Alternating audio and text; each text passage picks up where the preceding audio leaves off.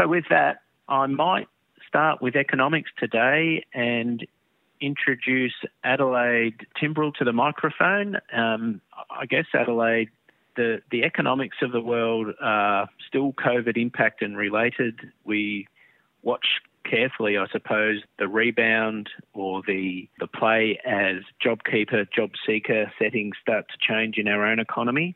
And we've also got a close watch on the global economy where COVID is still um, a much bigger present uh, danger and, and impact on, on those economies, noting especially that the way that the rebound, if it is that, and GDP takes off again, the implications to interest rates that would be felt across all industries, not just uh, the commercial and residential ones. So, with that, I might go to you for a bit of commentary on that. Thank you. Thank you. So you're right. You know, Australia um, definitely seeing a huge amount of GDP growth, but COVID is still a huge impact on not just the level of economic growth that we're seeing at the moment, but also the way that that growth is distributed. You know, we're still seeing a lot more money being pushed into people upgrading their homes or buying physical products rather than being able to spend on experiences. And then on the other hand, we're also seeing very, you know, very few people actually coming into Australia really just returning residents rather than the usual high levels of immigration and also international tourism, which tend to you know, underpin a lot of that economic growth in our economy. But considering that all of that uh, not happening at the moment, that we are very much a more closed economy than we would be usually, our economic growth has been absolutely phenomenal. We believe that we're already uh, operating at levels similar to the pre pandemic when we look at total economic activity. And we think that our economic growth this year will be in excess of 4%, which is a lot higher than what we've seen in the past. In a lot of ways, while we are still in a weaker economic position than we were before the pandemic, the underlying momentum of economic growth is a lot stronger than what we've seen in the past five or 10 years. We've got a 12 year high for available job ads that are going around. Um, so it means that uh, even though JobKeeper has ended, we are likely to see a lot of the people who lose work due to JobKeeper actually find another job relatively quickly. We're also seeing um, that as JobKeeper wound down between September to December to March, while fewer businesses were eligible for JobKeeper, we also saw unemployment go down uh, in those months as well. So the fiscal wind back with JobKeeper coming to an end, with the job seeker supplement coming to an end, and with some of those other emergency measures, including home builder coming to an end, we're still expecting to see some pretty strong economic growth. So our labour market is something where we think things will still be going pretty well. Uh, I think that there's going to be a little bit of media commentary as the April and May unemployment data flows through in a couple of months. That's going to probably sound worse than it is. We think it's a bump in the road and that our trajectory of economic growth will really um, keep going in the right direction and keep going pretty rapidly compared to other countries. One reason that uh, Australia has been really recovering from the recession a lot more rapidly than what we see around the world is because when people are allowed to leave the house or go interstate or travel or move around or go to even some of those communal, more crowded areas, they're a lot less scared to do that. And so we see that the restrictions tend to be the big thing that impacts that rather than people's own consumer confidence. Whereas in places like the US or Europe, where there is a lot of COVID floating around, that's not the case.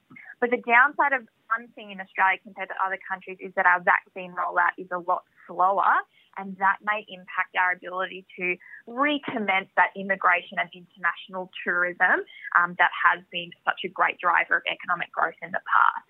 So while those other countries have had more economic loss, more job loss, and more of health or of that health pain as well, the vaccines will um, probably rebound them quite nicely over the next couple of years in terms of how this all affects the interest rate outlook, um, there are a lot of reasons to believe that interest rates will still be very accommodative over the next three years, despite our super fast economic growth. One reason for that is that Australia's dollar is already drifting upwards. We are in kind of the mid 70s at the moment. We were getting up towards 80 cents earlier in the year. And that's something that the Reserve Bank is looking at carefully. We've seen that when market expectations are that the interest rate will increase in Australia, that's something that tends to push our currency upwards. But the Reserve Bank has made some comments to say that they really don't plan to uh, increase the interest rate anytime soon. And we've also done some analysis that the market expectations of a cash rate hike do tend to be systematically biased towards believing there's going to be a cash rate hike earlier than there actually will be. It's actually it's true though that we, we may see borrowing costs tighten over the next few years, even without a move in the cash rate. So fixed rate mortgages, for example, and other fixed rates for you know business loans and any short term or three year loan period they're going to probably drift up from the second half of the year across all financial institutions as Reserve Bank quantitative easing and yield curve control policy settings start to wind back. So without actually changing the cash rate, we may see some of that move. And in 2022 and 2023, when uh, a lot of fixed mortgage rates expire, we actually will see the average amount of interest paid across the economy increase without an actual change in the cash rate. So even though our cash rate is very likely to be very accommodative for the next few years to help with currency, to help with borrowing costs, to encourage businesses to invest and expand, we will also see, particularly on the household side, that interest payments will rise within that time, even when the cash rate doesn't have to hike. I think with recent developments in the Fed, so the US interest rate policy settings, they're being very cautious and very slow to raise interest rates, and that'll slow us down as well. Again, because currency is one of the key risks that the Reserve Bank looks at for their interest rate outlook. Adelaide, um, with more debt in the economy, um, in business and households, small increases in interest rates you would think would have reasonable immediate impact. I mean, do we see a longer term low sort of rate environment nonetheless playing out. And I guess my other comment would be it underlines the need for everybody to focus on their own earnings profile and room to move, knowing that there should be a provision for higher interest rates in the future.